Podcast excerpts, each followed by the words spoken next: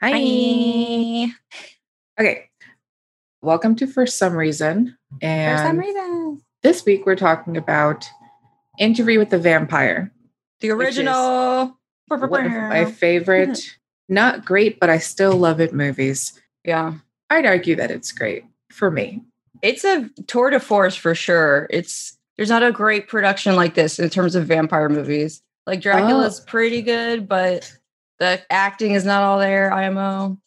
Uh, but this one, tens, tens, tens across the board, I think. I agree. Like, you know, we've watched some other vampire movies in our time, and Mhm, mhm. this one both felt like it was taking itself seriously and that's why Mhm. it did so well but also the actors knew you had to like act acting right. like tom cruise was acting in this movie I Uh, personally believe his best role ever, personally. personally but like i can't really say that i'm a huge fan of tom cruise in a general No. sense so you know i'm perhaps biased Right, agreed. And I and I'm just gonna like put on my own without knowing any of his other roles as well. I'm gonna say it's because people told him he couldn't do it. They're like, I don't think you'll be good at this. And Anne Rice specifically was like, No, no Tom Cruise. And he's like, Hmm. Oh, I'm gonna do it then. oh, for sure. I watched this behind the scenes thing, which was called In the Shadow of the Vampire on yes. YouTube? I saw that too. Yeah. uh, That's the special featurette from the DVD. it is, and it is Yeah. fully on YouTube. It's in a playlist if you can find it. Mhm. Anne Rice is like, I knew he'd be great for the job. And I was like, what a bold Yeah, you did. faced lie, girl. like I know all about that like super big controversy back in the day. Uh, Yeah. when this was being made and everyone was like Tom Cruise Right. and they were not happy. But you know, she got her fan bases on it before the internet was like used to attacking people after their, you know, leader says something. It's kind of crazy. That's and I really don't think it was calculated, but apparently, like that at the time led to the hype with her being like, I hate him, and then doing a complete 180, be like, No, I was wrong. I love him. And she even supposedly bought out ads in newspapers and like stuff like that just to be Mhm. like, Anne Rice supports this movie. wow. wow, what a change. But you know, for being kind of a weird choice for this, like I think it he did a good job. yes. So let's So go into details. Yeah, so this movie was made in 1994 by the Geffen Film Company and it was directed by Neil Jordan. The budget was 60 million and they made 223.7 million back, which is pretty damn good. Yeah, almost four times. Wow. Mm. So the runtime on this is 123 minutes. It's pretty long, especially for a movie of that era. Like it's now that we're starting to get into the the average movie is like two and a half hours at this point, which Yeah. you know I have a lot of feelings about. But so mm-hmm. that was a pretty long movie for that era, and the genre is drama horror. Uh, yeah, I feel like it went pretty fast overall because so Yeah. much happened and like it wasn't led by just like we have to do this thing. I mean, in certain parts, we'll get into it, but yeah. Also, like for me, I know all of the beats of the movie, so like yeah. I was never bored because I know exactly what's going to happen. So this is starring Brad Pitt as Louis, Tom Cruise as Lestat, Kirsten Dunst as a child, like she was a baby, as Claudia, Christian Slater, who I always forget that is Christian Slater. I'm like- right? I feel like that's not what he looks like. You know what I mean? Yeah, yeah, yeah. There's some generic guy there, but it's not. Yeah, it's never Christian Slater. Right. but it is Christian Slater playing Molloy, who's the interviewer. And it was supposed to be River Phoenix, but he Yeah. passed. right, yeah. And uh, yeah, and he donated all of his money to, or all of what he would have been paid to charities that River liked, which is sweet. That is sweet. Mhm. And finally, Antonio Banderas as Armand, which, wow, a lot of feelings around it. some of this casting. His first Um, Hollywood movie. His first was picture it? that got him into yeah, and he actually did not speak English at this point. He learned his lines syllable by syllable. Isn't I'm actually crazy? way more impressed now. Yeah, like that's super impressive. How hard to do that in another language. right. Um, Yeah. and still carry that energy. Yeah, right. Because to me, I was just like, yeah, it's Antonio Banderas. That's how he is. yeah, you know? Um, yeah, but some of this casting is really interesting. So, Kate, I don't know about you. I've read the books because I was a goth child as well. Yeah. I read them when I was like twelve, Same. and not since. Yeah, Same. And I definitely, I mean, not really books for 12 year old kids. right? but No, Sure. no. So I read them when I was pretty young. But one thing that they did for the movie, which is for the best, they aged up a lot of the characters. So yes. in the books, Claudia, who we'll get to, is five, um, Yeah. which is weird. Um, Mhm. she's about, I don't know, 10 to 11 in the movies, somewhere around Yeah, there. a Antonio Banderas' character, Armand, is supposed to be like 16 or 17, like still like Yeah. a young teenager, and also like ginger. a redhead. Yeah. and then they cast like, I don't know how old he was, maybe like 30s. at least, at least. Yeah. Uh, and he's supposed to be like a French guy and he's Spanish. Like it's just, just all over the map. And I it think. Louis might also be a little bit older than his Yeah, I book think he was- counterpart. I think he's like 20, like 21 or something in the Mhm. book. So the IMDb like quick like one sentence overview is quote a vampire tells his epic life story love betrayal loneliness and hunger and like all right. Oh, and also I wanted to say that um Stan Winston did the makeup, the vampire makeup effects. oh And excellent he is known for Edward Scissorhands, Aliens, Jurassic Park, Terminator, all these big ass films. And Neil, the director, still didn't really want him to do it because he only thought he could do like creepy stuff and not Uh-huh. like beautiful. He's like, it has to be beautiful. uh-huh he's like, I can make it beautiful. Don't worry. i mean you know i guess there's a little bit of like he he had his style and Yeah. you, a lot of times when people have their styles they cannot break out of it so That's very true. Yeah. won't be We had a lot of people literally fighting to get on this film. uh-huh And then you have the opposite, Brad Pitt fighting to get off, but we'll go. Yeah, we'll talk about that. Man, Brad Pitt did not want to be in this movie. It worked for his character super well, I think. I think it Louis was didn't want to be alive. yes. there are additionally some other changes from the book. So in the movie, as we'll talk about, Louis's character is extremely like depressed because his wife and child uh, had died off screen before the movie began. And so he just like wanted to die. But that's actually a, a change from the book because in the book, his brother had killed himself. uh, So he had committed suicide.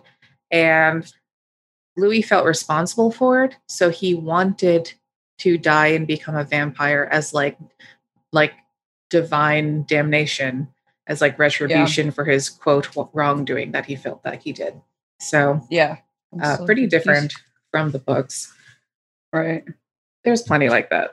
So Let's see. there are some behind the scenes things I wanted to mention. So David Geffen of the Geffen Company decided he wanted to get the movie made and just like basically forced it to, to happen because the movie Yeah. had been stuck in development hell for years.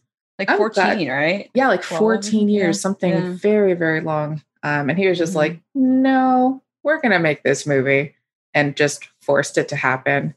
Damn. I do wonder how he managed to get, I guess, like what we now consider to be all these big name actors, but maybe not so much at the time. Yeah, right. I don't, I mean, I know that Brad Pitt was definitely a big name. I think Tom Cruise had had a few of his, when was Jerry Maguire? I think he had done Jerry Maguire, which, uh, oh, he's definitely done Top Gun and all that. Yeah. right. Yeah. So he was pretty well known. Yeah. But had he ever been blonde before? I don't know. Yeah. My sister was watching this with me and she commented that Tom Cruise doesn't look too bad as a blonde. So good Yeah, I got him. used to it pretty fast. I always like it's always jarring for the first second when I'm like, oh, that's Tom Cruise. But then like he does honestly so well that I'm like, let's let's start. yeah, exactly. So this movie was actually shot on location, which uh, yeah. is pretty abnormal, especially in like today's movie world. Now that we do a lot of green screens and things similar to Mhm. that, they actually did film this in New Orleans, in London, and uh, over in San Francisco for the out of like the present day scenes. Yeah. Probably So- a lot of that budget went. Pro- probably. Mhm. And they did a lot more practical effects than I originally thought, especially like when Lestat was quote dying. Oh, He's yeah, like yeah. moving around on the floor. And apparently that whole shot is actually like a robot that they created with a CGI overlay. Um, yeah, a giant fake Tom Cruise, which is insane. Like they had to do the same controls that they did on the werewolves in uh, other movies. Right, exactly. Interesting that they chose to do that. I, you know, I'm not a movie maker, so I don't really understand why they didn't just have him act out that part. Right. But sure. I don't know either, honestly. I mean, I guess maybe because they like wanted to use flames on it later or something. Did they? Wait, did No, that wasn't the flame scene. So I have no idea why he didn't just act But- that part out. there's a part later when Lestat's like crawling on the ceiling? Uh, that might be the animatronic. No, it, it was the him Oh. dying scene because they showed the clip of it in the behind the scenes. Oh no, but they only used it that one time. Okay, I don't know. I thought they used it more than once. I would hope so for building a whole robot. Yeah, right. So, and that's it. uh, even like the burning vampires seems to be practical effects. Again, we'll get to that as we go through the movie. Mhm. But a lot of the things I thought were only CGI actually had a practical effect grounding it. Which, as always, makes it look better, more Much realistic, better. and age better for sure. Yeah. For sure. I think that's the only reason this movie holds up. I mean, this movie is 27 years old at this point, Mm-hmm. which is nuts, but it Yeah. holds up fairly well. Yeah. And on that note, do you want to get into the plot? yes, let's do it. Okay. Alrighty. So we open with Mo- in Molloy's apartment or just some room he rented, I guess. Yeah, we get like some cool shot of like the Golden Gate Bridge, which now oh, I Oh, yeah. realize probably had to be done from a helicopter because they didn't have drones back in the day. And Very then- jumpy.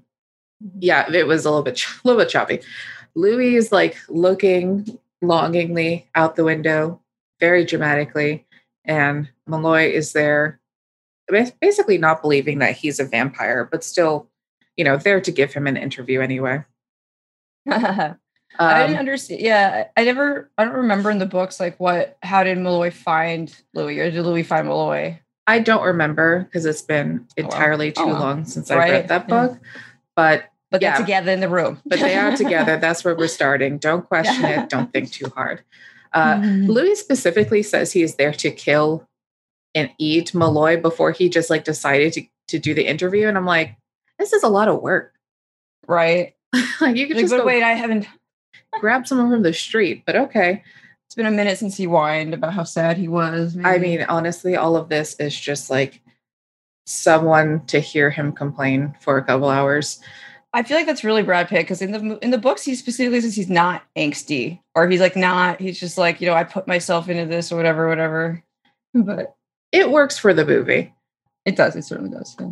So the way he like proves that he's a vampire is by super quickly moving across the room like you know it looks like teleportation but actually he's just like Yeah. moving super quick and he frightens molloy and he hmm. explains like i haven't been human for 200 years and it's like yeah we can tell and then he begins to monologue about his past so the next scene is in 1791 outside of New Orleans. And it opens on a pier next to a river, which we later learn to be the Mississippi, who are working on a dock. And Louis says he is 24 and the master of a plantation. Sure. And yeah, just I feel like they gloss over that a lot. And I also feel like, did you ever read Vampire or Abraham Lincoln Vampire Hunter? I did like not. this was I feel like this was the inspiration for that, for a lot for that, because their whole like in that story, the idea is that the Confederates wanted slaves to because they were all vampires and wanted their blood. uh-huh. why they needed them. And I was like, Uh-huh. I feel like this is from Vampire that idea. I mean, you know, we'll kind of get into that later and hmm the many feelings I have around Yes. that aspect of this. Yes. So, uh, yeah, he's the master of a plantation. He explains that he is a widow and he has already lost a child and was in deep mourning. And then he just wanted to die because he just didn't care anymore. Basically, extremely depressed. So, next scene is him playing cards with a sex worker leaning over his shoulder, who actually is wearing pretty correct historical looking makeup with iron oxide as her foundation. Uh, it does Mm. look like a hot mess, but that is what it looked like back in the day. So pretty did, good yeah. historical accuracy here. He cheats And the other man calls him out for it. And the other man threatens to kill him. And he's like, sure. And like opens his shirt and it like weirds Jesus. everybody out. I love it. I love that line. You lack the courage of your convictions, sir. Do it. I, do it. And everyone's weirded out. So they just kind of like go back to their business. Yeah. uh, Lestat, this is the first uh, scene we get with Lestat, is watching him from a balcony above. And of course, is immediately interested because Lestat's like, high key a creep. I'll kill you. Yeah. uh, yeah, exactly. So Louis goes to the pier with the sex worker to ostensibly get some services from her. And a pimp comes along with a literal knife, like I'm sorry. It's just like I was gonna say like in a movie, but this is a movie. Yeah. But he comes along with like a literal knife and threatens him for his money. And instead, Lestat shows up and kills both the pimp and the sex worker, but then like picks up Louis and like literally mm. flies away with him while biting him. I love I that we get the intro to the homoeroticism in like one of the most homoerotic like right. motions. Right. And my next quote is what I wrote quote, there is significant homoeroticism in this franchise. And there is. Mm. So after this biting situation, Lestat drops Louis in the water, who then somehow walks out of the water the next morning without being dead. I yeah, I didn't get that part because he's not a vampire yet, right? And he no. would have water in his lungs. So what? Yeah. Yeah. Not really sure how he didn't die from being in the water like that overnight, but sure. Right. Mm-hmm. So the next scene's at the plantation. Louis sick in bed, ostensibly from the vampire bite, and Lestat has no manners and just shows up in his house, which is setting Love. the theme for the rest of the movie. Louis has sets, by the way, so good. The so sets huge. on this are Sprawling. beautiful, like super opulent, mm. super rich. It looks like a lived-in environment. Like it looks because an Italian did it. Oh, there it is. That's why. So, Ferretti. It looks beautiful. There's so much velvet in this movie that I'm in love with it.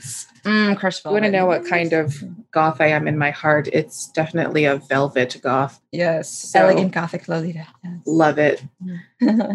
so Louis has the correct response to Lestat showing up in his house by pulling a gun on him immediately, and he's very much American in that sense. Lestat offers him vampirism as kind of like a cure to his depression and also immortality. And then he actually does give Louis the choice to say yes or no in this moment. So Louis watches his last sunrise as he's contemplating and then allows Lestat to bite him. I do have this next note here.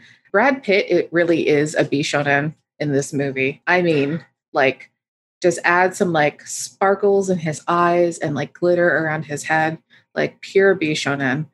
There's so many close-ups of him. Where, yeah, his face is literally like dewy, and I'm like, yes. they just put serum on his face right before because he's just like so like dewy, dewy, listening, like sad eyes, soft, soft boy, like very good, very good.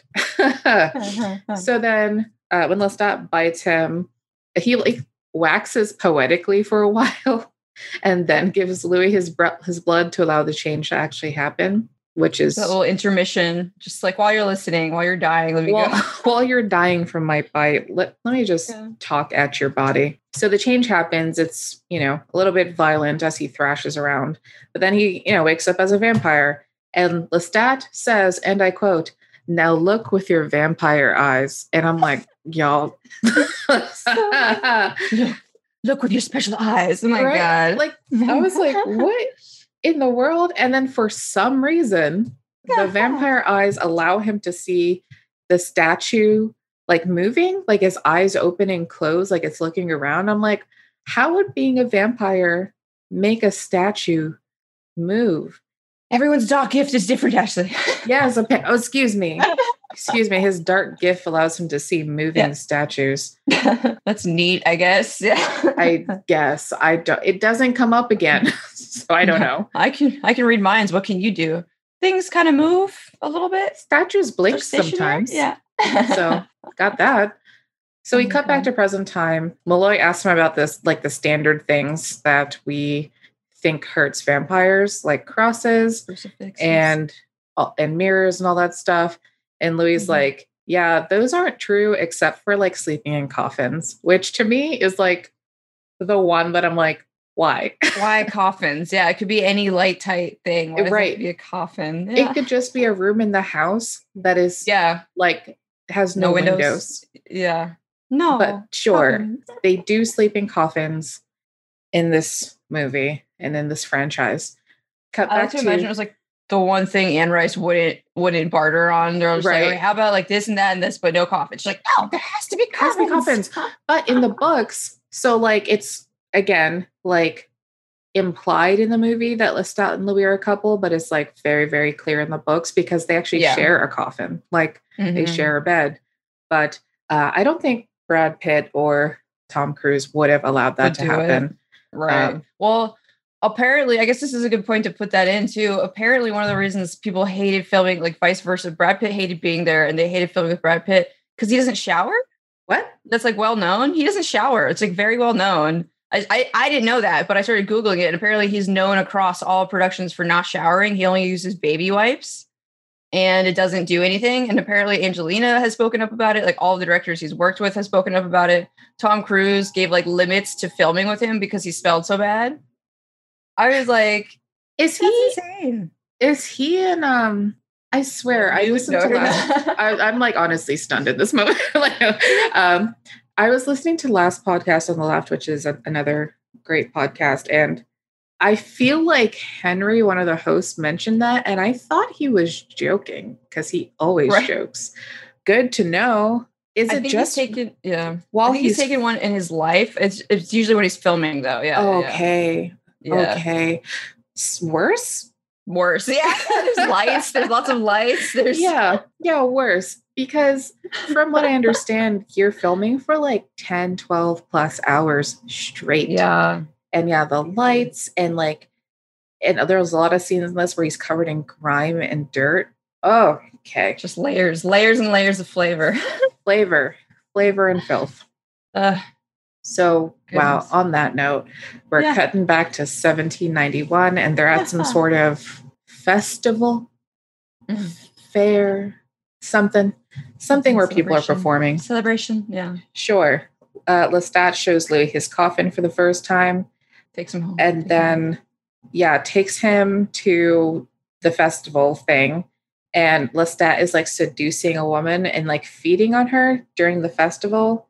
And then, so like Louis starts to feed on her, but he feeds like somehow from her mouth, like they're making out, Yeah.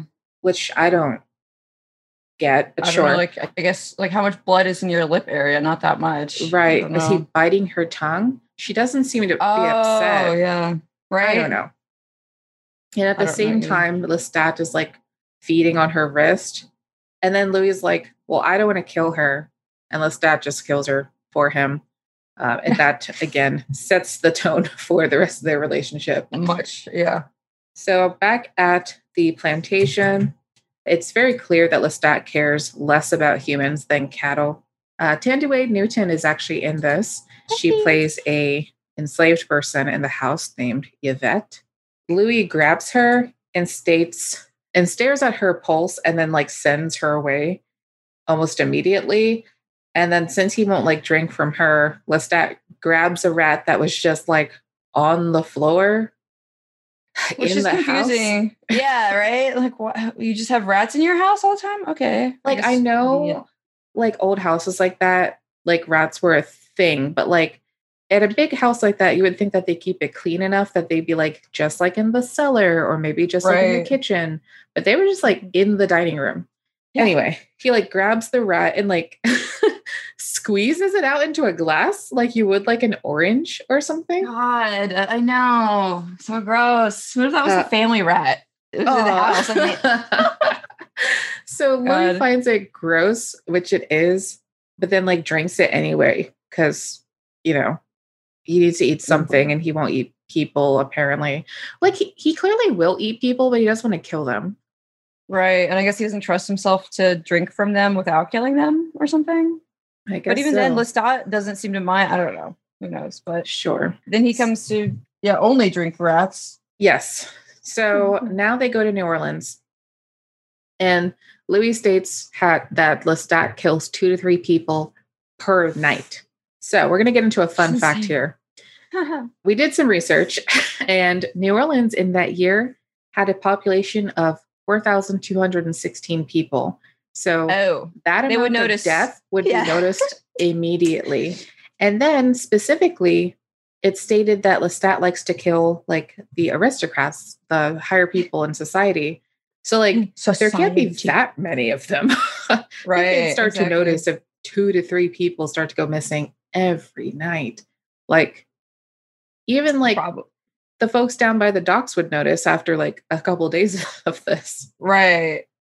Like you next less people in the town square lately. Like Right? It's like I haven't seen Oh. the washerwoman or the baker for, yeah, for like a day or two. God, right? So that's confusing. Not confusing, just like you're not doing this very well. You should be in a more populated place. So Lestat tries to tempt Louis into killing this aristocrat lady who is stated who killed her own husband and then blamed it on the slave. So then they felt justified in killing her. Or at least Lestat said like that was the justification for like it being okay to kill her. But then Yeah. I'm also like, Louis was a slave owner. Yeah, why would he care? Why would he care? Like you already don't have those kinds of morals, so weird. So feel like- whatever. Am I mis- misremembering? I feel like in the book they they touch on it more that he like after he becomes a vampire and like life kind of becomes meaningless to him, like he kind of finally sees equality. Maybe I, I was, you know, I was contemplating if that oh, was Oh, yeah.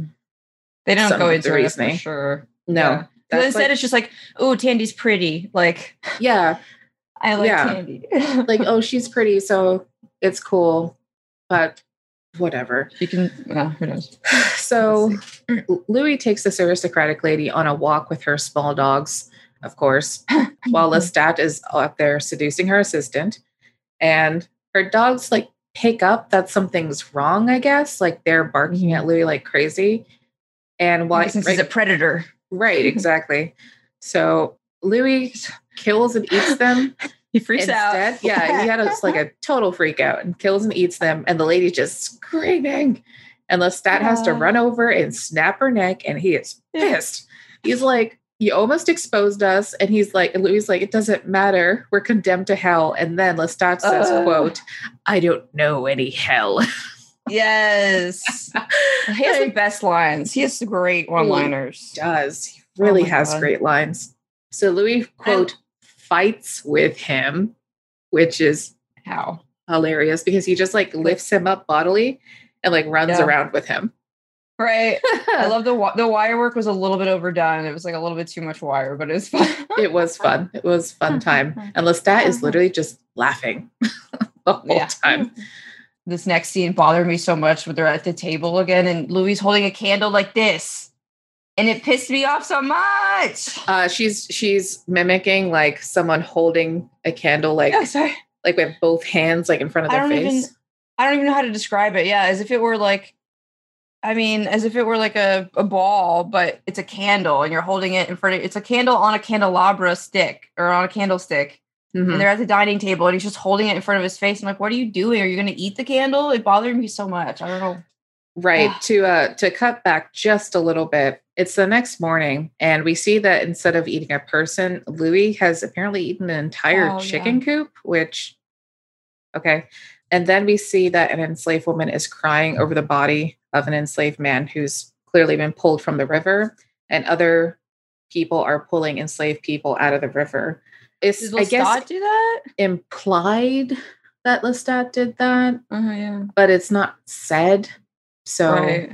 who knows? And then whew, we get to a scene. Not a huge fan of it. I mean, you know, where all the enslaved people are burning down the chicken coops that Louis had raided the night before, creating a voodoo doll, okay, all while drumming and doing like a ritual in front of and around a fire.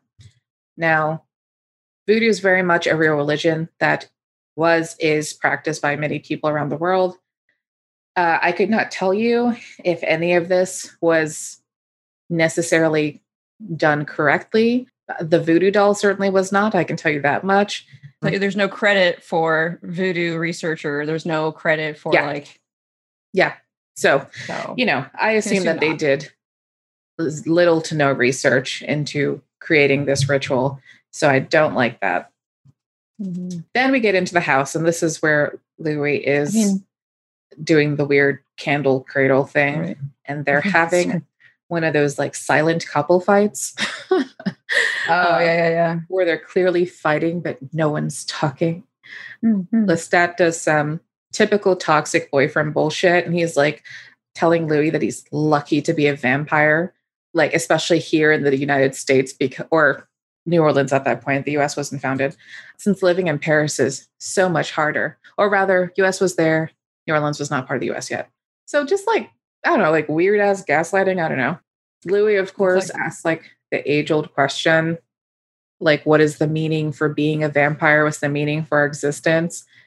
And Lestat gets pissed because, like, who knows the answer to those questions? like, no matter what yeah. you are. So, did you become a vampire to find that out or to like avoid? I don't know. In the movie, what is what is Brad Pitt's motivation? I never could tell. That's the thing. I could never tell. I think he just wanted to be upset until yeah, the end. He got it pretty much. Right. like yeah, until the end, he just wants to be sad, so he just makes himself sad.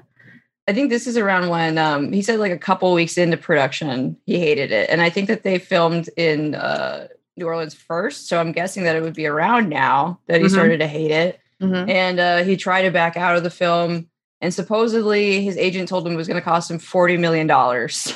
Ooh. So he's like, okay. Guess I'm in.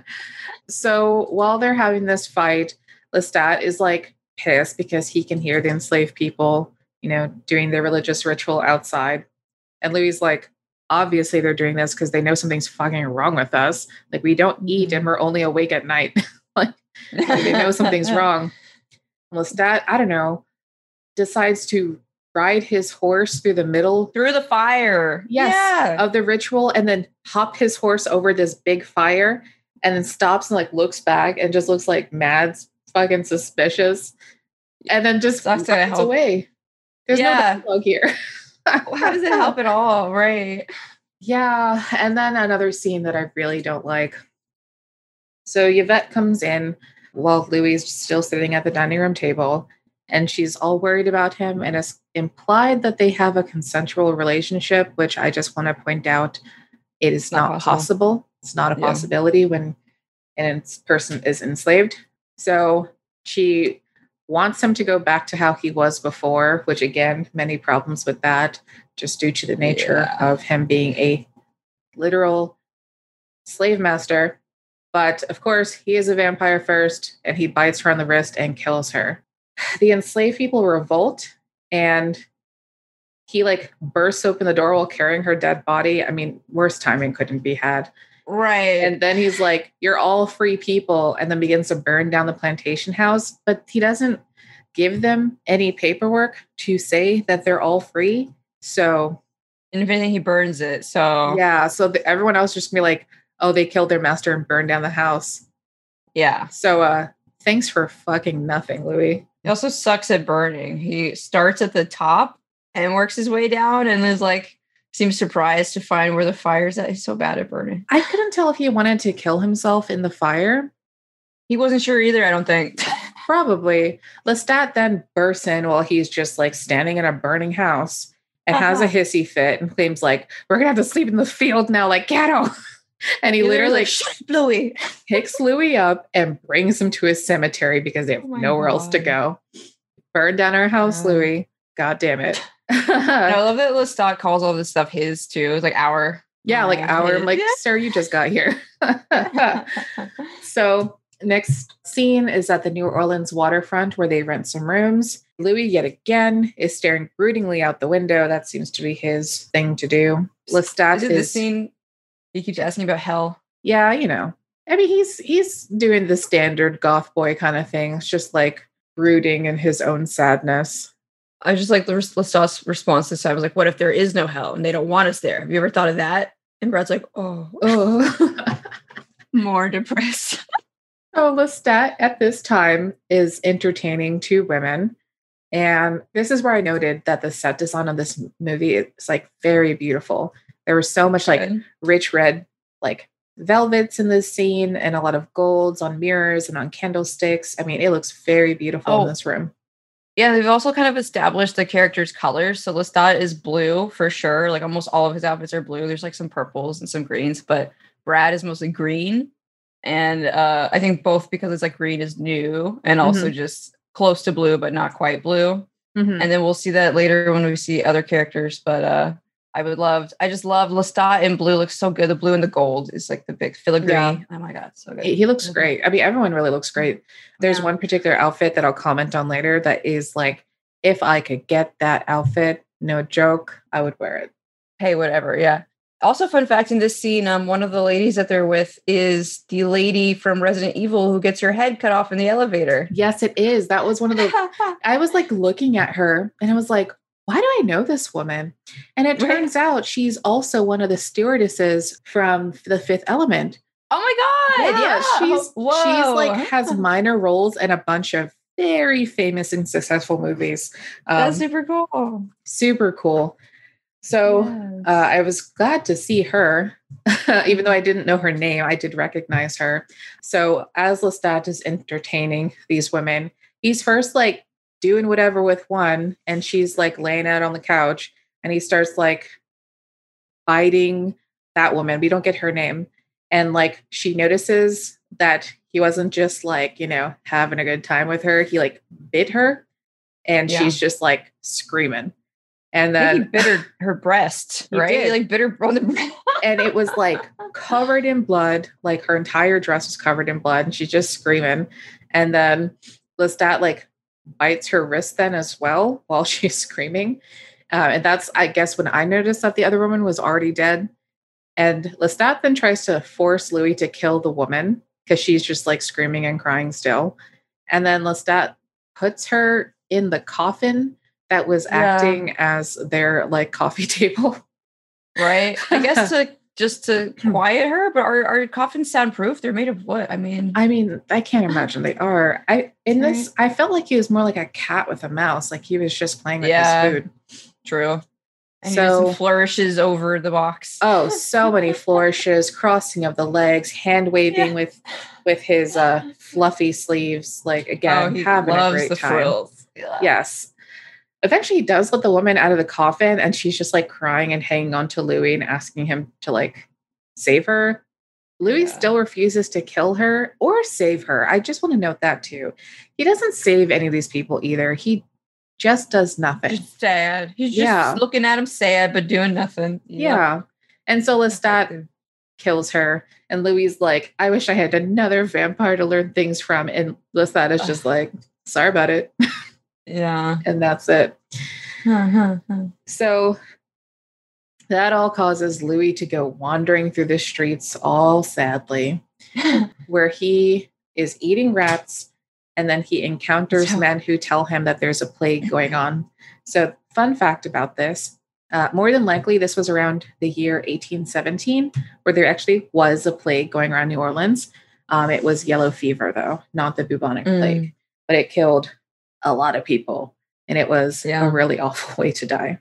Hmm. so he decides to go wandering through the plague area because it, I mean, it doesn't matter to him. He's not going to catch the plague, he's already dead. He encounters a little girl, Claudia, who is crying over the corpse of a dead woman. It was her mother. And she requests his help and she asks him to wake her mom up. Instead of doing any of that, he bites her. I don't know why I find that so What? funny. He just I seems so Yeah. sad and he's like, looks like he feels so bad for her.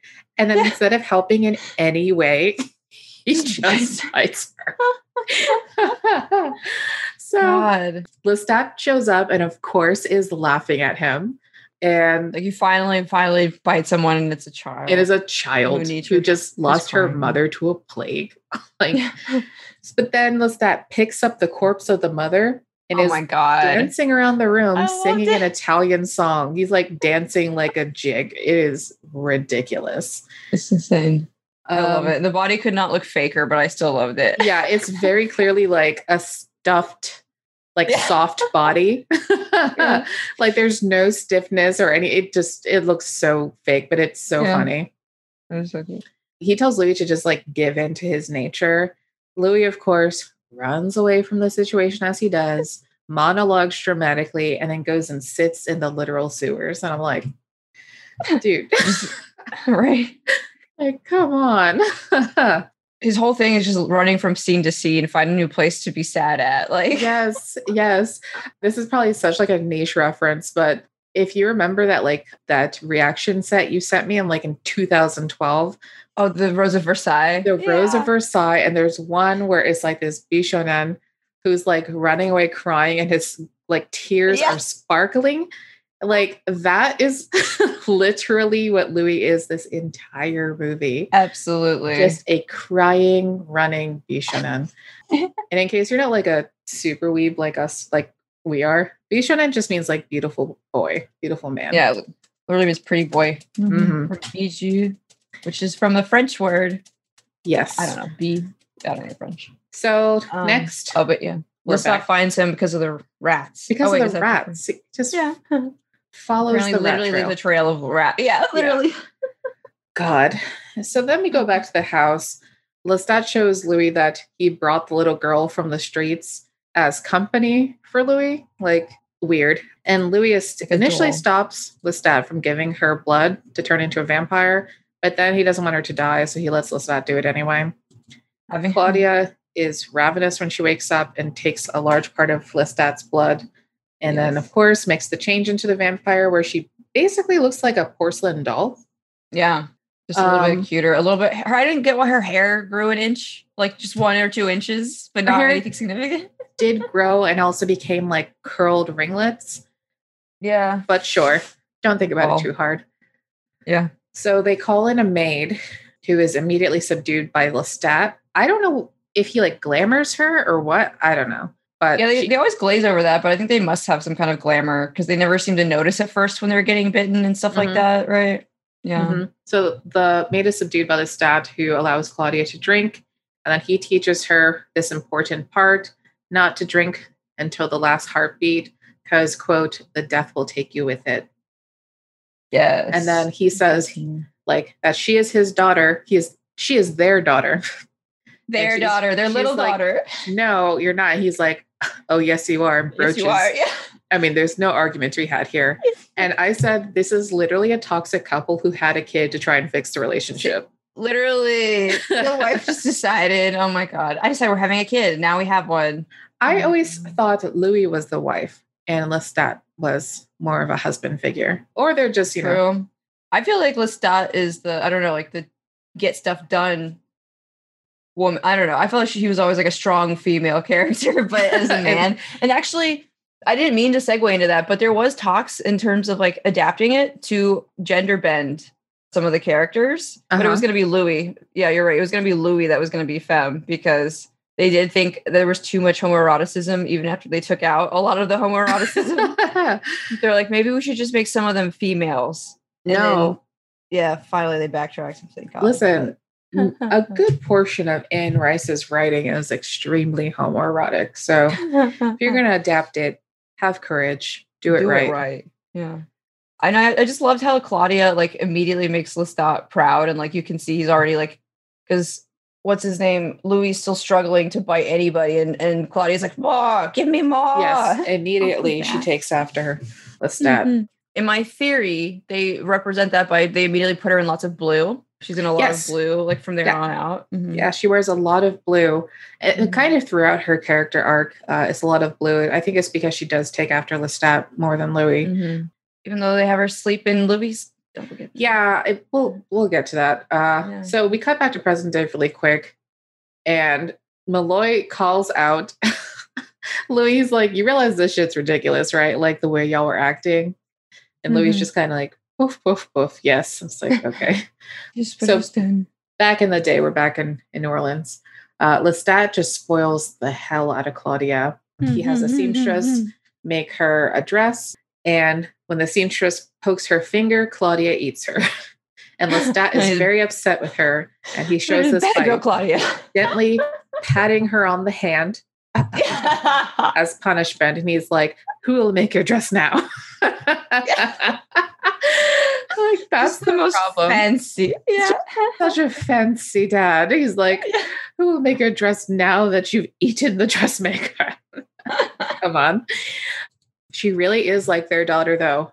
They teach her how to hunt. We see her hunting a couple folks, like, an older Oh, that woman. doll's too expensive. Oh, I don't play piano well. Oh, Oh, too bad. And then she eats them both. Yeah. and she gets her doll and she, she does know how to play the piano fairly well. So, you know. Yeah, Um, maybe he deserved. It. Yeah. Though when she kills the piano teacher, Lestat tells her, like, never in the house. Like, don't kill in the house. oh my god. So uh, Louis thinks that he saw her as more of a daughter, while Lestat saw her more as a protege or a ward, Mm-hmm. which, you know, maybe. Maybe, but he also bought her a ton of dolls, so who knows? And Exactly. clothes and nice things. Yeah. So they were killing a significant amount, but, you know, time passed as it does. You know, it passes past the American Revolution, which Mm-hmm. expanded NOLA into uh, the rest of the US after, what is it? The, I don't remember. God, Uh, my AP history teachers are rolling in their graves, even though they're all very much alive.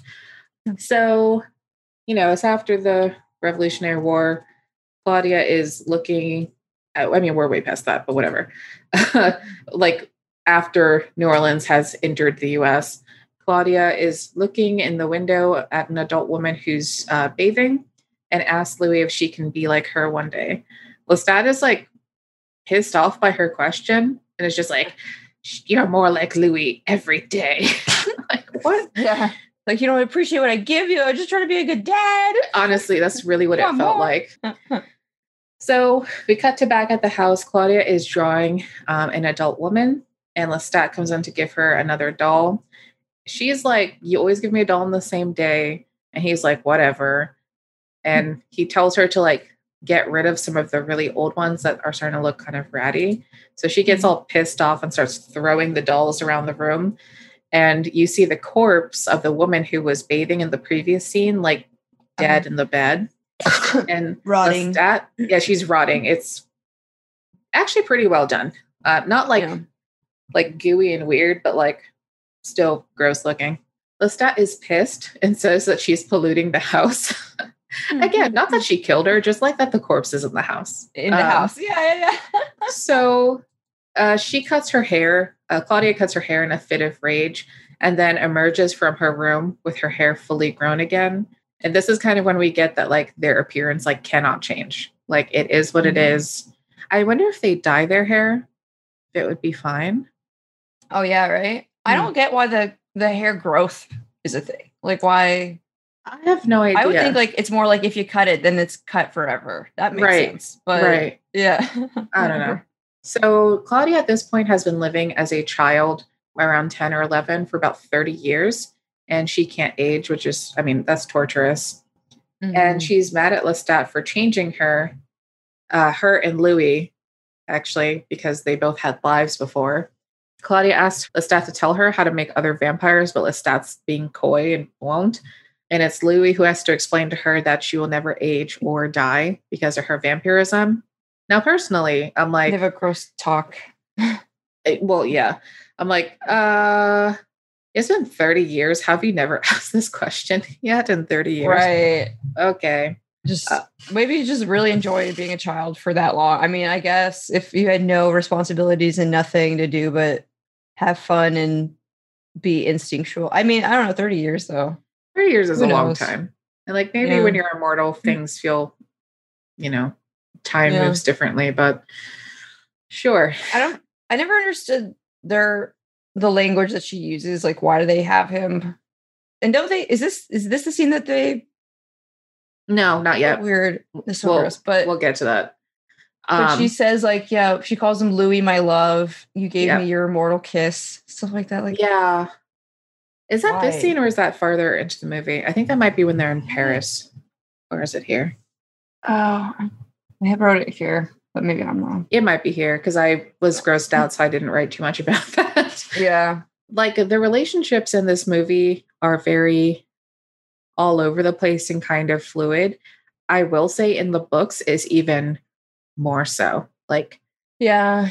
like people's relationships are not stable because they're immortal and like time doesn't really matter. Also, if I do remember from the books, like vampires don't have sex. So everything's just like kind of sensual. So like it's kind of like yeah, they're sexually a like they're asexual but Mhm. polyromantic. kind of. yeah, Yeah. that's that seems to be the case. So like yeah.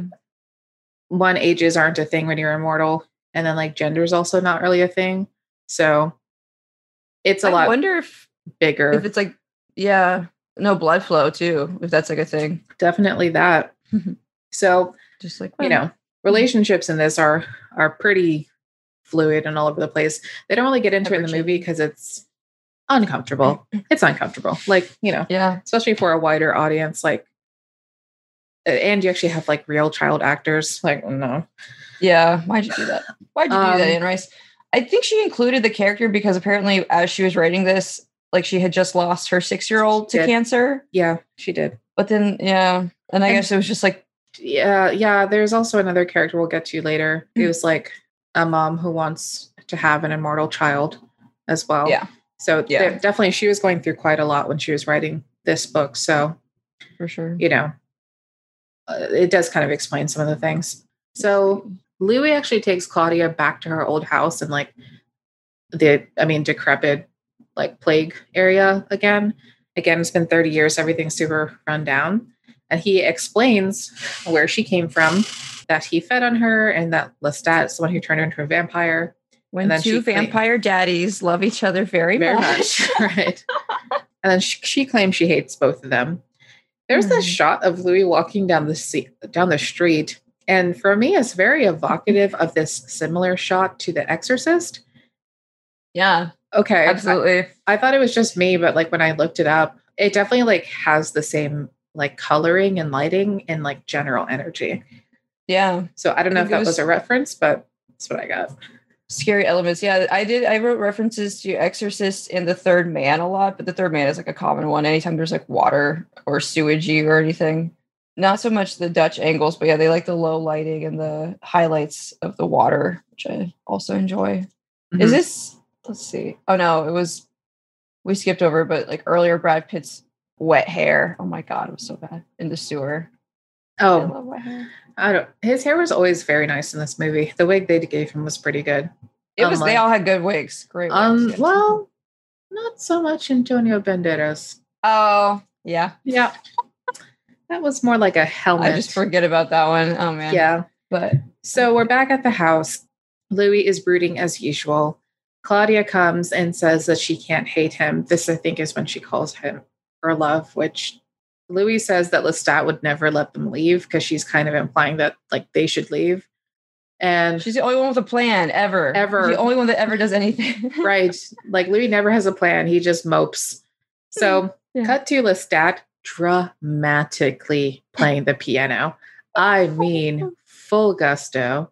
And he claims that he's going to make another vampire to replace both Claudia and Louis. I'm like, yeah. girl, Which they actually he was in the books, I forget his name, and they had written him in in the first script, and then it was like too much. So they're like, take out that character. So it's Mm. interesting they still reference him, but they're like, he's like, I found another person who'd make a better vampire than either of you. girl, I mean, full drama. So So, love, and he says, Your very presence irritates me, which I've quoted a lot. you know, it's true. So Claudia claims that she's trying to make peace with him, and then she brought him a gift, which turns out to be two passed out twin boys. Lestat is very pleased, which uh too pleased in my opinion. yeah. And then he takes this to mean that they forgive each other. Turns out she had given them laudanum, which was like OG like heroin or morphine basically, Mhm. which killed them but kept their bodies warm. So he is drinking dead blood, which makes him sick. And then Claudia slashes his throat. This is She when we get Good night, that. sweet prince. Yeah, and then like yeah, slashes his throat. This is when we get that like animatronic of like Tom Cruise like dying on the floor. I don't really Mhm. understand why it was used because it could have just been acted, but Right. it looked good. So okay. Yeah. Um, also love that in this scene, Claudia is wearing pink or red, which she had not worn before. mhm. Like, oh, action color. Yes. Love it. So Louis shows up and just stands there and watches Lestat die. Again, Louis doesn't take much action. for most of this movie. He's just kind of Mhm. around. Claudia asks what they should do with Lestat's body, and he just is like, Uh-huh. Again, yeah, again, no, unhelpful. no choice. Yeah. um, and she's like, She's like the we're swamp. gonna drop him in the swamp. Yeah. so even though I'm like, they definitely should have burned him if they actually wanted him gone, or just like left his body tied up somewhere where the sun would hit him. Like, right. if you want someone gone, make him gone. Like, don't don't do this. So Yeah, that's fine. they have this very dramatic scene where they're in like they like toss him from like a moving carriage into a a swamp that's very clearly like on a set right. and There didn't seem to be a rock on it, so it's like, what were you? He's clearly gonna float. I don't know. I don't know. yeah and then we see a uh, alligator crawl out yeah. ostensibly to go eat Lestat's body back to present day Molloy asked Louis if he missed Lestat and Louis is like I didn't know anything else like oh my god Uh, I know Louis just whole like regrets everything all the time. Like anything that happens, he then he feels like, uh, but why did that happen? Uh, Uh, just, just- so sad all the I time. think he said, uh, oh damn it, I didn't write the quote, but he he said something about like I just kept thinking about how we how we wronged Lestat and how he would want his vengeance, how he deserved vengeance, and it's like what? Vengeance against who? Against you, Yeah. girl. Ah, so we head to back in the day, flip back, and Claudia and Louis have booked passage to Europe. I mean, they're all packed. The drop sheets are over the furniture. All they're gonna do is let their their birds out. Even I'm like interested that they kept pets. Like it, I thought that was an interesting Like decision. why birds? Yeah. No idea. Oh, there were two birds and they were letting them free out of a cage. I think the cage, Lestat, two birds, Claudia. Oh, wow. Uh, Biggest movie- solved. Yeah. I am a professional movie reviewer. You are, yeah. So before they're able to let them out, though, wow, I understand things. The doorbell Mhm. rings. Louis goes to answer. No one's there. Classic horror movie trope. And of Right. course, then Lestat bursts in looking like a goddamn corpse. So I love this line. No, girl, we got to talk about the, this next scene. When I tell Oh, you, yeah, yeah, we yeah. my sister was watching this with me, so we we right we rewound and watch this twice because if you thought the last scene was full drama, I mean full drama. He is playing the curtain, uh, the piano behind a billowing lace curtain, and he is just like looks like a corpse playing a piano, and is such dramatic music played at full force, and the curtains billowing, and it's just The wind is going. Yes. wind. It is just so much. I loved it. Like, Who could it be? Like, who could it be playing the piano there? Who's it going to be? And then the curtain. Yeah. It's uh-huh. obviously Lestat because only he does drama like this. So It is. You've been a very naughty Naughty girl. again with that line, I mean ridiculous. So Lestat goes and attacks Claudia, but before he can reach her, Louis throws an oil lamp on him, catching, uh, causing him to catch on fire, and also causing them to burn down yet another house. Here's another Dude. fun fact: Uh, New Orleans had many great fires, but one of them was in 1892, which would have been right around this time, and it burned down 13 businesses right around along the canal, which is where they were. So seems like they got their research pretty good. yeah. Uh-huh. Um, because we can see the fire fires. spreading to other buildings as as they're running away.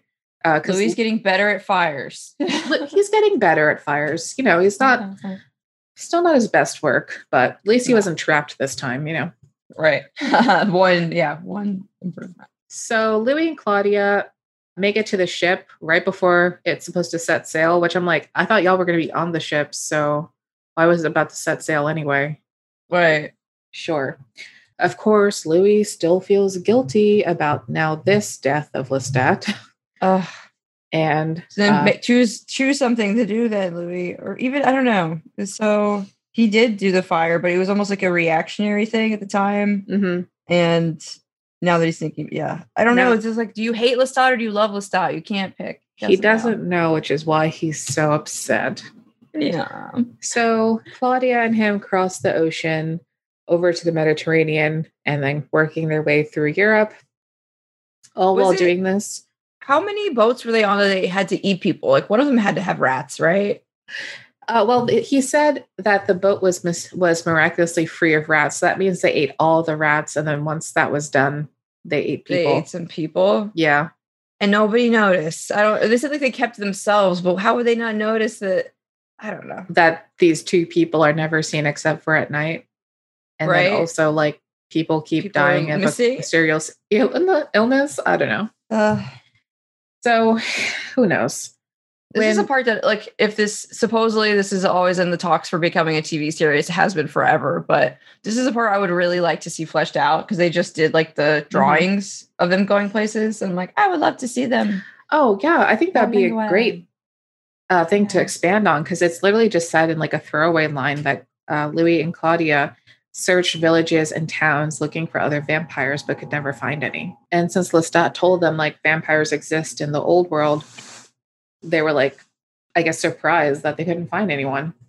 Yeah. So next, they finally hit Paris. This is where they decide to set up shop. We see them going out to multiple like operas and galas and parties and these beautiful outfits. Now we see that Claudia is dressed more like a little adult rather than Mm. wearing children's clothing. Even though like children's clothing clothing wasn't really a thing back in the day, not like that. But she wasn't dressed in like bonnets and bows and that kind of stuff. She looked like a little adult Right. um, which is clearly how she wanted to be. So they get to the point where they're basically have given up on finding any other vampires, and then Louis encounters one while walking down a random alley.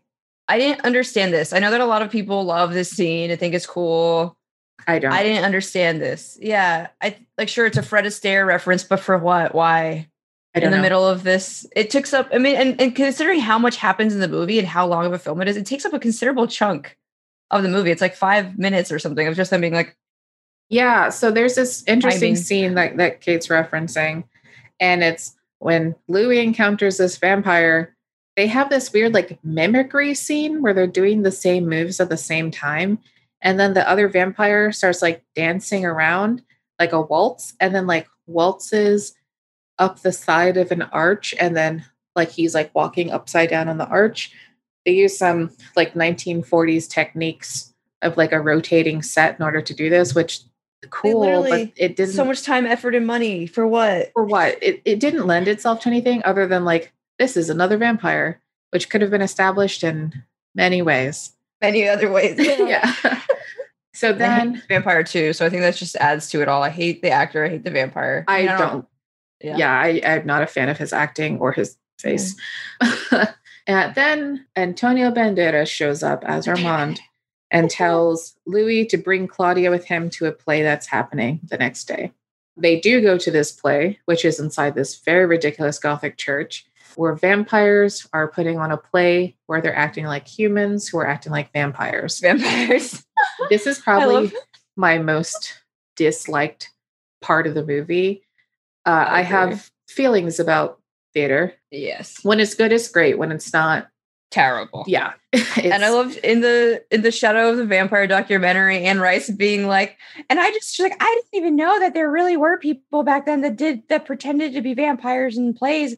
I found that out later. I just thought how clever that they would be vampires pretending to be humans, pretending to be vampires. Like to hear her talk about it, it's just like, no, Anne.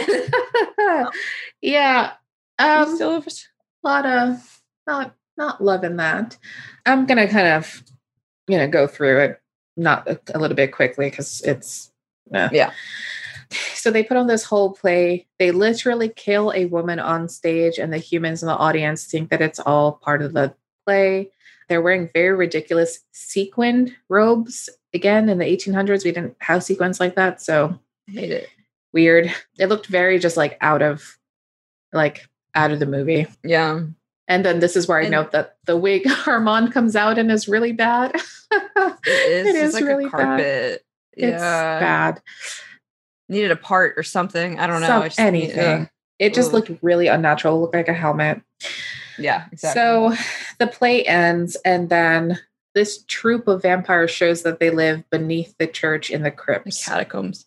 Quick question: How Mm-hmm. did they keep putting on these plays because when it ends, nobody claps or seems to like it. They just all file out. No idea. Or It's maybe like, it's just like the going? weird novelty of it. Like, did you go to that weird True. thing?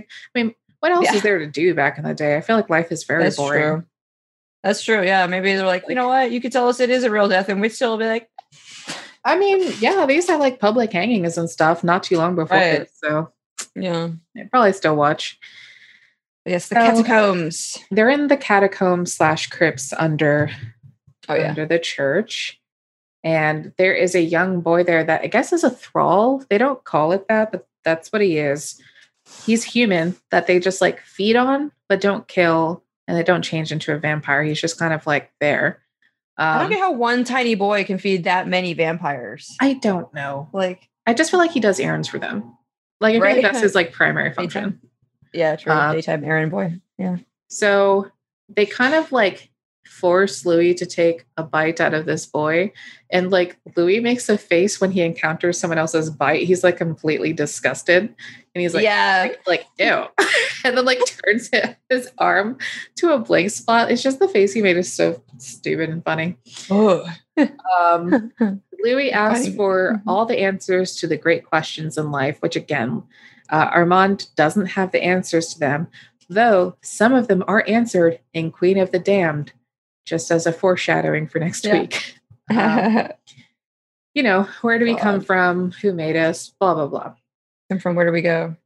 And then where Where do we go? Hot and I joke.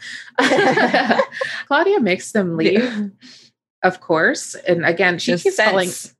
Yeah. yeah she she's like she's weird here so she's like let's go and on their way out uh sebastian. Is that sebastian? It doesn't matter. Santiago. santiago. Excuse me santi. Sorry. The one who was like dancing on the arch says that the only crime that a vampire can commit is to kill another vampire which again i'm kind of like why do y'all care like i don't And like, why didn't you establish that? Yeah, you didn't say anything. Like, he literally came here for for answers, and you said nothing. And then on your way out, oh, hope you didn't kill any vampires because that's a big crime. That's the only crime. right and it's kind of like implied that these vampires at least some of them can read your mind Oh yeah, because I was So- thinking he was thinking about Lestat as he left. He was just thinking he was just thinking again about how much he didn't deserve, how guilty he felt for Lestat. And then Santiago was like, "Oh, Lestat, word? said."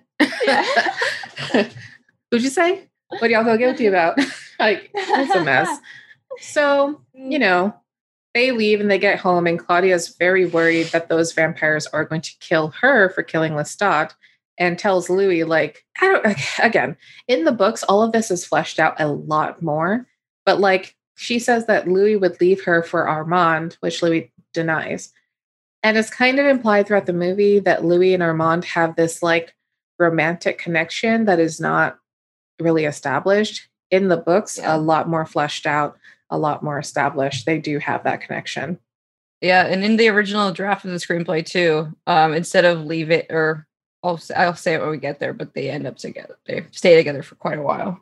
yeah, in in the books, I believe that that is the case as well. So, of course, he says, "I will leave you for Armand," and the next scene is Louis with Armand, and he tells him not to hurt Claudia because she's his daughter, and Mhm.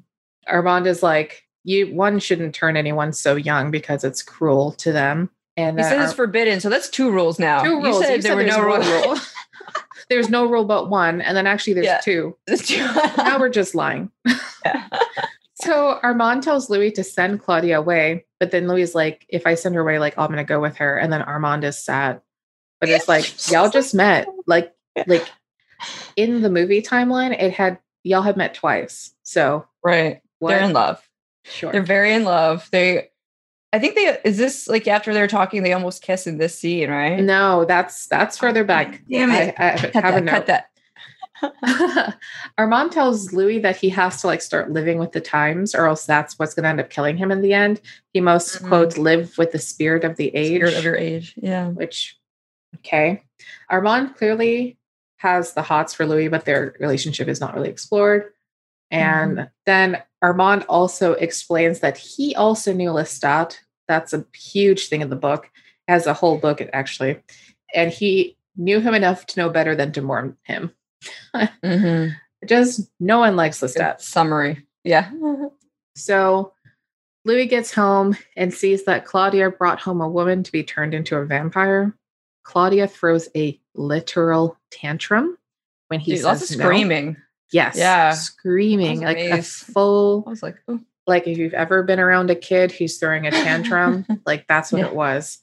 Uh, she needs him to change the lady because he already found a new companion in Armand and she's going to be all alone. And she basically Mhm. just guilt trips Louis. And when he asked the lady, like, do you know what you're like asking for? Do you know what this would be about? She explains that she lost a daughter recently or at some point, and she sees a forever daughter in Claudia.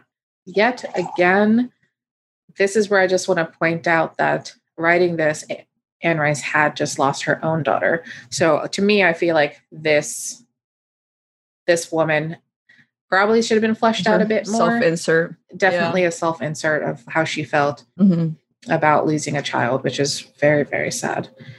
Yeah. So then, okay, Louis has no spine. So Louis does change this woman into a vampire. Side note, her dress in this scene, uh, and Oh, the by the way, the Mhm. costume designer on this is Sandy Powell. Excellent, excellent job. Excellent. Yeah. I used to covet this dress. It is this beautiful, extremely rich green, like Mm. off the shoulder, like Victorian, like evening gown. It is Edwardian. It is really, really beautiful. Best dressed like this one of the smallest roles, but yeah, Uh-huh. I agree. It's it's so good. I so wrote good. that too. I was like that green. So, of course, Louis begins to monologue dramatically as he does. And then the vampire troop bursts in and Bursts just in. snatches them. That part actually scared me a little bit because I just forgot what it was, you know, and like Mhm. it's so like said like ha. it was gonna scare me. Yeah, they they really just burst out and grab him. They sentence Louis to be walled up forever, like in the crypts, for killing Lestat, and the ladies will be burned to death in sunlight. The scene drags out way too long, in my opinion. Uh, it kind of relishes in the chaos that's that's being shown. Louis screaming for. Armand the whole time, who doesn't answer, and Mhm. Louis is walled up, and the ladies are put in the well that is open to the sky. The Dude. sun comes up and it burns Claudia and this woman to ash. This is another first- practical effect. Uh, it Yeah. looks really, really good. Imagine your first night as a vampire is your last. That sucks. Oh, that sucks, don't, dude. Like this woman got like she wanted one thing, and I'm like, if Yeah. you had just said no, you would have been fine. right. But At least uh, they got to die together, I guess. I know. guess, and I I don't know. Armand does get Louis out of his coffin. Louis goes to check on Claudia and like two hours too late. Yeah. yeah, like their charred bodies, Mhm. which turn to dust when he touches them. That was a practical effect Mhm. used with like a sculpture thing and like wires that they pulled apart, which is really cool. That's so cool. Yeah. So then Louis actually does something for once. He cries and then he goes on a vengeful rampage around the church and the crypts. He splashes, I guess, high proof alcohol. It it looks like wine, but it can't be because he it That catches wouldn't on work. fire. Yeah. And he then finally got good at it. He finally got good at finally, fire. this is the third time he's burned something to the And ground. charm. Um, you know, he's really cultivating a skill set here. yeah. So he waits for all the vampires to like pop out of their coffins and then cuts them down with a scythe because he has literal death coming for them. I don't know how I forgot about the scythe, but I was like, oh my God. Yeah, Just it's- running at them with a literal scythe. Yeah, just like ha ha, and then like cuts him. um, clearly, they used a lot of practical effects in this scene. You can see a lot of people very clearly in like fire suits and just a little bit of CG to round everything out. yeah. Santiago's body did not look good when he when he cut it. It like fell apart and it bounced a little bit too much. You but know, took me out. But I was like, okay, 1994. right. So, And I thought it was a personally, I thought it was a dumb callback with the mimicking again at the last second. It's Oh, like I didn't like it the first time. I don't need it again. certainly don't like it now. Yeah. Um, so Louis goes back outside, and but the sun is coming up, and he's like hissing. And Armand shows up in a very dramatic black horse drawn carriage with that little Love human it. boy as the driver. And he like hops in. what? Yeah. Armand and Louis talk at this point about how to be like a proper vampire. This is when they have the very very like oh, almost Oh, yeah, kiss yeah. scene. Like Brad Pitt is probably half an inch from Antonio Banderas' mouth while he's like cradling his head and face in his hands and is like Mhm. gently talking to him and then like tells him like he's going to leave him and he does Mm. But in the Most- in the sec in the mostly because he's yeah. like you killed claudia so i'm not staying with you Yeah, that does make sense. That that reasoning does make sense, and I'm glad he made a strong decision. yeah But I would have loved to see in the in the previous script the lines changed a little bit. Uh, Louis said to Armand, "What a pair we could make." But in the in that in the older one, he says, "What a pair we are. We deserve each other, don't we?" And Armand says, "We are a pair, and that's what counts." And then they go traveling together Mhm. through the world. Yes. right so now it's louis traveling throughout the world so louis by himself now he travels throughout europe for a while and then at some point decides to go back to the us and then it shows him in the movie theater of course like seeing black and white and then talkies and then of course they show superman which i don't know when that was released maybe you have an idea 70s, I don't know. but But he looks at the sun. yeah, he gets to see the sun. He seems to actually be like better now, like not as sad. But he returns to New Orleans and he's very nostalgically walking around. And as he's doing so, he smells old death, capital O, capital D. Uh-huh. And Yeah. so he wanders around to find where it's coming from. It's coming from an old building with literal bats in it. My God. And of course, Lestat is in there I loved it, looking it. like the crypt keeper. It's one of my Um, favorite sets actually because it looks so like I just love all of the all the plants and all of the columns and everything. It's Mhm. so pretty. It's a great set. The, the sets in this movie are fantastic. Lestat is kind of afraid of Louis, and he's sitting in this wingback leather chair. it's the only furniture in the room. Yeah. and Lestat kind of like admits to Louis, like he always wants what he can't have, which is Louis. Mhm. and Lestat is like afraid of the modern world. Like a a helicopter shows up and just like hovers in front of this building with his spotlight shown directly On into the the window. set. Yeah. And he's I'm like hissing and scared, and Louis is like, "It's artificial light. There's no need to be scared." And Lestat's still scared. Even I guess he's been alive this whole time, and I'm like, "What?" yeah. Anyway. I guess he ate the alligator or something. Who knows? yeah. But then, like last time we saw him was in the fire. So, like, if you survive the fire, you've just been wandering oh, around Oh, yeah, for the yeah, last like couple hundred years. So Yeah. I I, think know. she read in the book she retcons it by saying that um Louis was the narrator and he misremembered or he he fibbed the story. Oh, this part. because actually yeah, Yeah. because actually he got out of that fine and like he you know he had to lay low for a little bit but he was fine yeah, there there's some retconning, especially when you get to like uh, Queen of the Damned and the Vampire Lestat. uh, yeah Lestat then asks Louis to stay and help him get back on his feet, but Louis leaves because, like, in his time, he's become his own person, so he doesn't need Lestat to like, you know, yeah guide him around anymore. Then we're in the final scene, which is present day again. Louis is saying that he doesn't know what came of Lestat, but he's just kind of living day by day because he still mourns the deaths of Claudia. He basically says he feels empty since he's gone, since she's been gone. Kind of like how he did with his wife and his kid in the first place. Like he does not handle grief well. yeah Um, i think he says he like died with her which i mean he said it so many times he told claudia that it died with like her being made and then it died again when she died and Right? It's like how many times dead so then he ends his story and Molloy's like, is that how it ends? And he's like, well, yeah, I mean, that's it. And Molloy's like claiming that he would love to have the vampire lifestyle. And Louis like, did you not just listen to everything I just All told that. you? yeah Malloy keeps like pressing him. So Louis threatens him like physically and then leaves. So Molloy grabs all his stuff and then hops in his convertible and drives across the Golden Gate Bridge. He starts to play back the cassettes of the interview and is very excited. And of course, then Lestat shows up in his car yes drinks some of his blood to restore himself, and then like starts Gets driving. his, It Gets his wrist frills in line. gets his frills in order because you know Oh can't be looking busted while driving oh a convertible. God. and Molloy's alive and is just laying there, unless that kind of gives him like the standard, like, I'm going to give you a choice to either be a vampire or die, basically. And then mm-hmm. the end song plays, which is Sympathy for the Devil by the Rolling Stones. And then Gotta it kind of like, you know, Lestat's laughing, the song's playing, he's driving a convertible across the bridge, and it's I it. 1994. and the movie ends. so good. I loved it because it was like he never does say his name. He's like, I assume I need no introduction. And the lyric obviously is Hope you guess my name. It's like, oh I mean, super cute. everyone knows who that is. It's Yeah. if you haven't seen this movie, honestly, it's fun. It's a fun movie. Mm-hmm. I said I recommend it.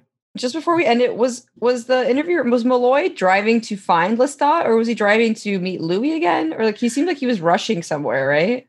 I feel like he was like Or maybe don't know. going home or going to a just- studio to go like start working on this stuff or whatever. Oh, true, true. True, I couldn't true. tell you. It wasn't clear, but that's just what I assumed.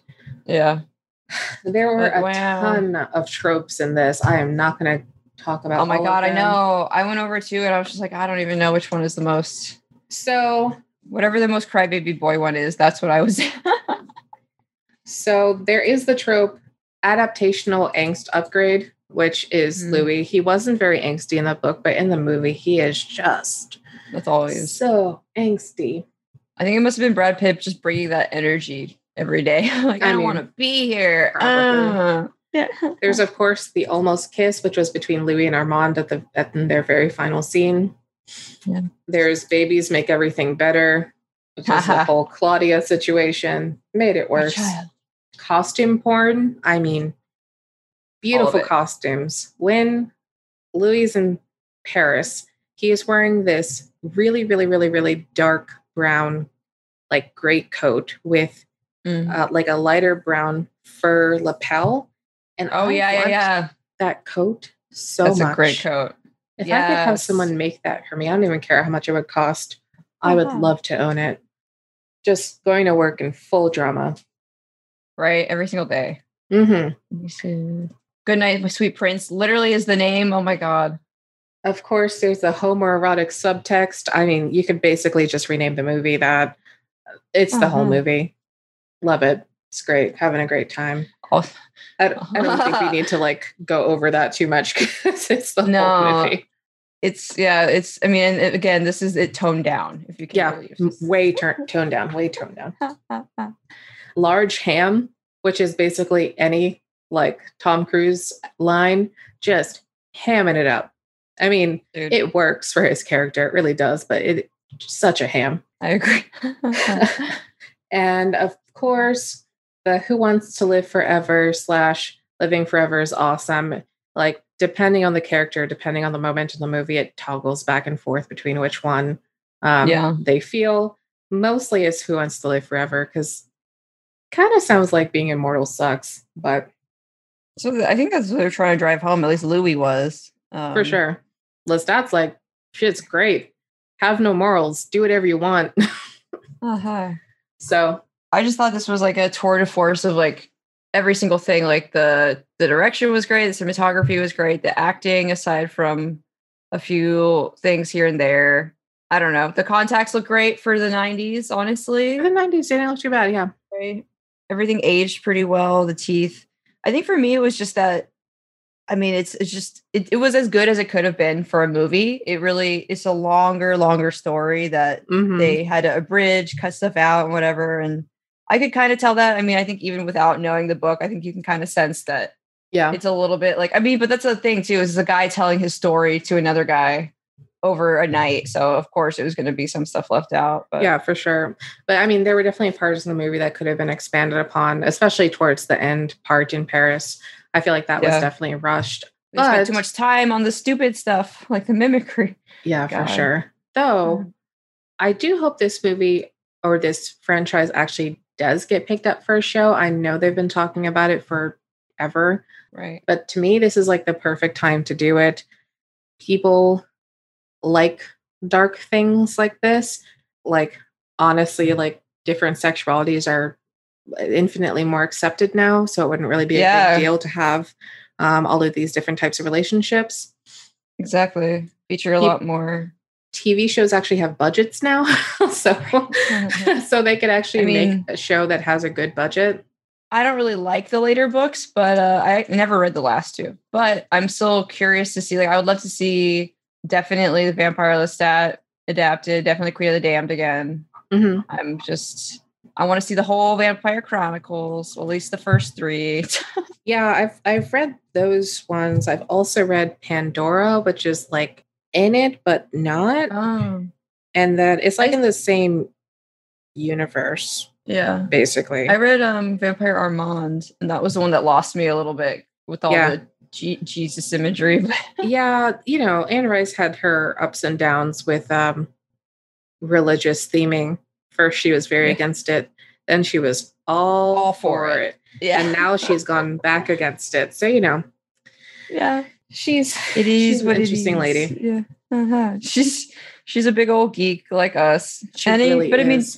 I think she is credited with like kind of the sexification of vampires, isn't she? Like yeah, uh, especially in modern times. Yeah. Mhm. I will say I really want to go to New Orleans because they have an Anne Rice tour. What? Yeah. Yes. Oh my god. Yes. So Those are all the sets. Me too. again, showing up full velvet, looking ridiculous. It's way too hot for that outfit, but I'm here anyway. Um, Aha. So that definitely should be something we do after this pandemic ends. Absolutely. Um, 2022. next week, Yeah. we will be watching Queen of the Damned. Ooh, ooey. Ooh, let me tell you up front, I also love that movie. Is it I do too. No. No. Do I love No. it? Absolutely. Yes. So very wait to get different. into it. Super Uh, different. Just yeah. ignored. Nobody returns. Not not a one. Most of the plots are ignored from the first movie. Actors are completely different. Um, Characters are just never. Louis never mentioned no, even once. But it's fine. I mean, Interview with the Vampires like frilly sleeved vampires, and Queen of the Damned is Hot Topic vampires. And I New love metal both. vampire. Yes. Yes. So I think Korn did Korn literally make a song. Like, I'm so excited. to see it. Slipknot. It's Slipknot. We will talk about it next week. Yes. So this movie, I would give a solid, I don't know, eight and a half out of five out of ten. Eight and a half I out of think eight and a half. Yeah. I was Yeah. gonna say eight and a half as well. Yeah. Yeah. All right. Good job, everybody. Good job. Thanks for listening. Talk to you next week. Bye. Yay.